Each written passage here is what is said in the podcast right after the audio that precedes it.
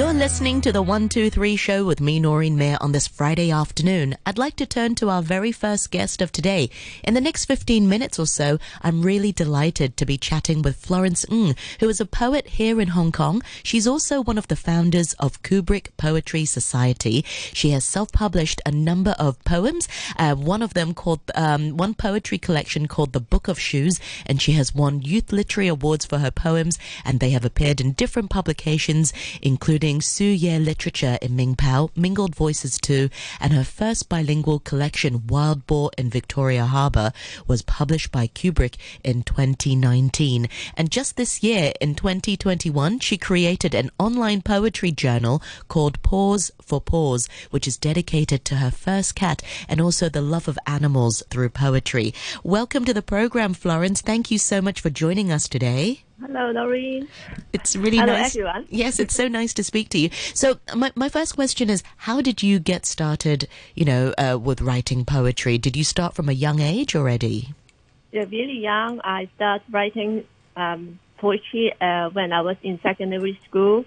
Actually, I, I wrote my first poem in English um, after a teacher introduced us to the to that poet society, and I formed a formed a poet society in the class.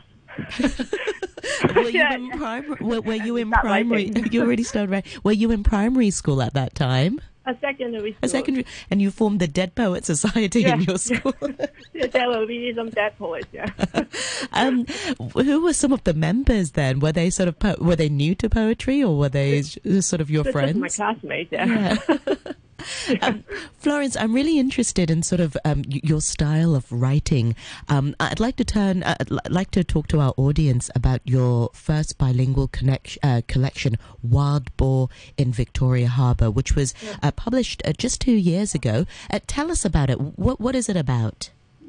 Um, actually, it's about Hong Kong and what it was like living in a period of time, um, maybe before the pandemic. Um, there's a, it was published in 2019. So um, there's a it's before the pandemic. I think Hong Kong uh, was undergoing a great change, and there was a lot of tension. And I want to, and I have something to say. So I start writing and start joining some poetry courses. Yeah. Yeah. to- to- yeah. And sometimes it is times of uncertainty and maybe, you know, the, the, the situation that was going on around in Hong Kong that really inspires you to, to write. Did you find it sort of uh, cathartic or did it help you sort of release your feelings? Yeah, we um actually some yeah yeah sort of release my feeling and to yeah to to to really wait for a special time maybe, but but, but it's not political. I think I wanted to write something beyond um the surface, the the, the current issues. Yeah. Yeah, And so sometimes. write about, write about life itself. Yeah. Yeah, and um, it's bilingual. So, did you write it in English uh, and and then uh, translate it into Chinese, or was it the other way around? Yes, it, it, um, I wrote in English first, and then when I wanted to publish it in Hong Kong, and then um, uh, Amanda from Kubrick recommended that I should um, do the Ch- Chinese version. So I did the translation myself. How? uh, What was the process like translating your own poem in, into Chinese? Well, actually, um, it, I just couldn't do the direct translation. Maybe there, there's some um, during the process I rewrote um, some of my English um, original. You rewrote the. English version then? Yeah, yeah, yeah. Find something, um, yeah, not not not, not, not quite logical. I think, um, discover something that are really um because the Chinese version um affects the the English original a, li- a little bit. Yeah. Did you find that translating your own work into Chinese changed the meaning or, or the original meaning of or, or your own intention? Um, not quite change. Uh, there there wasn't a really big change in the meaning of the um, the, the theme of the poem, but maybe some subtle differences. Yeah. Um, you also recently uh, this year started an online poetry journal, which is called Pause for Pause. Tell Yeah. us, yeah, tell us about that one. I had a look at some of the wonderful poems. Um, some of them were really just touching uh, memories of, of people's pets. T- t- tell us about why you started this uh, this online journal. Yeah, yeah, all because of my first cat, uh, Mr. Handsome. Um, he left me, passed away last year. Um, I'm so sorry. and I wrote a few poems about him, and and then I found out that um, there was re- not really a site for me to submit uh, my poems. So um, so I start a journal like this, and yeah, I think it's a way to remember him because um, he has been a very special family member. Yeah, absolutely. he kept me company for eleven years. Wow. You, Yeah. you were so lucky to have Mr. Handsome, and, and Mr. Handsome was very lucky to have you. And He's that's a very clever, intelligent cat. Yeah. yeah, and th- that's what it is. You know, losing a pet is like sometimes losing a family member because that animal has been around us in our lives for, for, for so long. Why do you think so many people submitted their poetries in to, to, to remember their own pets? Uh, pardon? Yeah. Why do you think so many people submitted the memories for their own pets? Were you surprised to see so many people submitting their their um, poems to, to the to your uh, site? Yeah, yeah, yeah. I was a bit um, touched, um, surprised, and uh, oh, there were really people who submitted um, to my journal. Um, I think most some most of them or some I, I I can't speak for them, but I think uh, some of them really want to um, remember their their pets um, who have passed away. Um, think to to to write about that loss. I think it's important. Um, to if you want to move on on to um, the next stage of your life, and then you, you need to um, write about it, reflect on um, your loss. Yeah. Yeah. Did you write a lot of poems for, for Mr. Handsome? Oh, not many. and I actually put one um, on the site, um, but it's not in my name. It's not in Florence in the name. No, I, I use another name. I uh, just put in. Uh, actually, it was just a sample um, at the beginning because uh, at the start of the journal, nobody really know what you want to do. So I wrote it and put it there as a sample, and then now it stays there. It still stays there. That poem. Yeah. Was it difficult to write about it to begin with? I mean, how, how difficult is it to write about um, a, a, lost pet?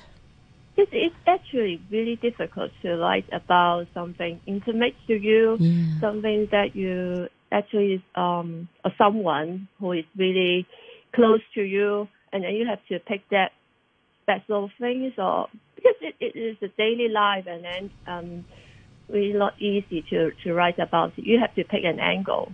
Yeah, I think so too. And I just just looking at the site, by the way, for our listeners, um, it's a- it's a beautiful site. Um, Paws Poetry. Thank Um, you. yeah, uh, you know, it's just really touching just to see so many different types of animals being remembered. Uh, uh, turtles, uh, tortoise. Um, um, I think there's one about um, a, a, a, a dog uh, as well. Um, and there's an audio version as well. Yes, yes, yes. I think it's important to include the audio version. Is listen to the voice. So reading poetry is, um, I think it's a beautiful, beautiful experience. Yeah, to Yeah. share and to enjoy. Exactly, and you really can hear um, the, the the beauty and the pain sort of coming from, from, from the owner, and the excitement sometimes by, by remembering um, their their their pets. Um, also, um, are you still taking submissions then? Because I see there's a spring, there's summer, yes. there's autumn. this will continue then. Uh, this month actually is the, the, the submission period for the winter issue. This month till the end of November. Oh, great! So for our listeners um, who may have sadly lost a pet and, and want to put pen to paper, where can they submit their poetry to? Yeah, yeah, yeah. Should, should, I should, I, should I, um, Yes. tell, tell Yes. the site? Sure, sure. Yeah. Paws poetry dot uh paws poetry is spelled P A W S P O E T R Y dot website w i x s i t e dot com slash my dash site. And and they can also email to pawspoetry at yahoo.com. Is that Oh, the, yes, yes. Is that the email address? Yes. yes. And finally, Florence, I know you have an event with uh, the Literary Festival uh, this Sunday, the 14th of November, uh, which is at the JC Studio Theatre at the Fringe Club at 10.30 till 11.30. And it's called Writing Through Difficult Times. What will you be talking about? Just talk about my collection and my and the poems uh, which I have worked on recently. Yeah. Yeah.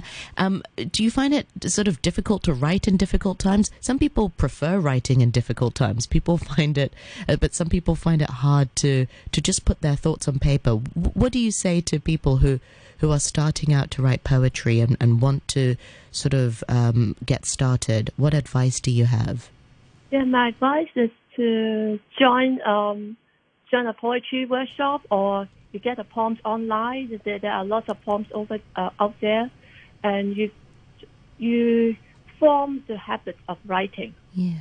So yeah, I write through difficult times or easy times, and I write all the time actually. that's a yeah that's very good advice because sometimes i think sometimes that the, the trouble is not knowing how to get started and when Yeah. people are frustrated um, then they just stop writing they think oh maybe it'll come to me but then they just never sort of sit down to to make the time for writing do you still have to make the time for writing or do, do the ideas come to you Yes, you're right. You, you have to make the time. Yeah. Otherwise, uh, you will do something else. There, there's so much. To, there's so much to do uh, so every a, day. a lot of distractions exactly yeah. And when you're making the time to write, what if the ideas don't flow? You know, it sounds cliche, but writer's block happens. And what do you do when when the words aren't flowing or you just can't find the right word? Because with poetry, finding the right words is so important because po- poems are short, so you want every word to count. So what do you do when you can't find the right word? Uh, just take a walk and take a rest. yeah. It really happens sometimes that um, on this, you, you really don't know how to express yourself or um, you know, you're stuck in a lie and then, yeah, just take a rest. Exactly, and th- th- and there are good days and bad days, like dif- difficult times and you know less difficult times. Yeah. Sometimes the words just come uh, straight at you, and it's just easy to sit down. Yeah, Yeah, you're right. Florence, it's been so nice catching up with you. Can you remind our listeners? Have you got a website or social media? How can we find out more about you and also about Kubrick Poetry Society? I think Kubrick Society, uh, Kubrick Poetry Society has a website, but I, I don't have my own yet. so we can find you through the Kubrick Soci- uh, Poetry Society for for, Yes, for, for your fans, yes, and of course they can also uh, find you uh, this uh, Sunday, the fourteenth of November, uh, at the Fringe Club at JC Studio Theatre, because Florence will be holding a workshop called "Writing Through Difficult Times." Thank you so much for your time this afternoon, thank you. Florence, and I Yeah, look forward to chatting meet with you. you another time. Thank you. Yeah, thank you, thank you. Bye. Bye.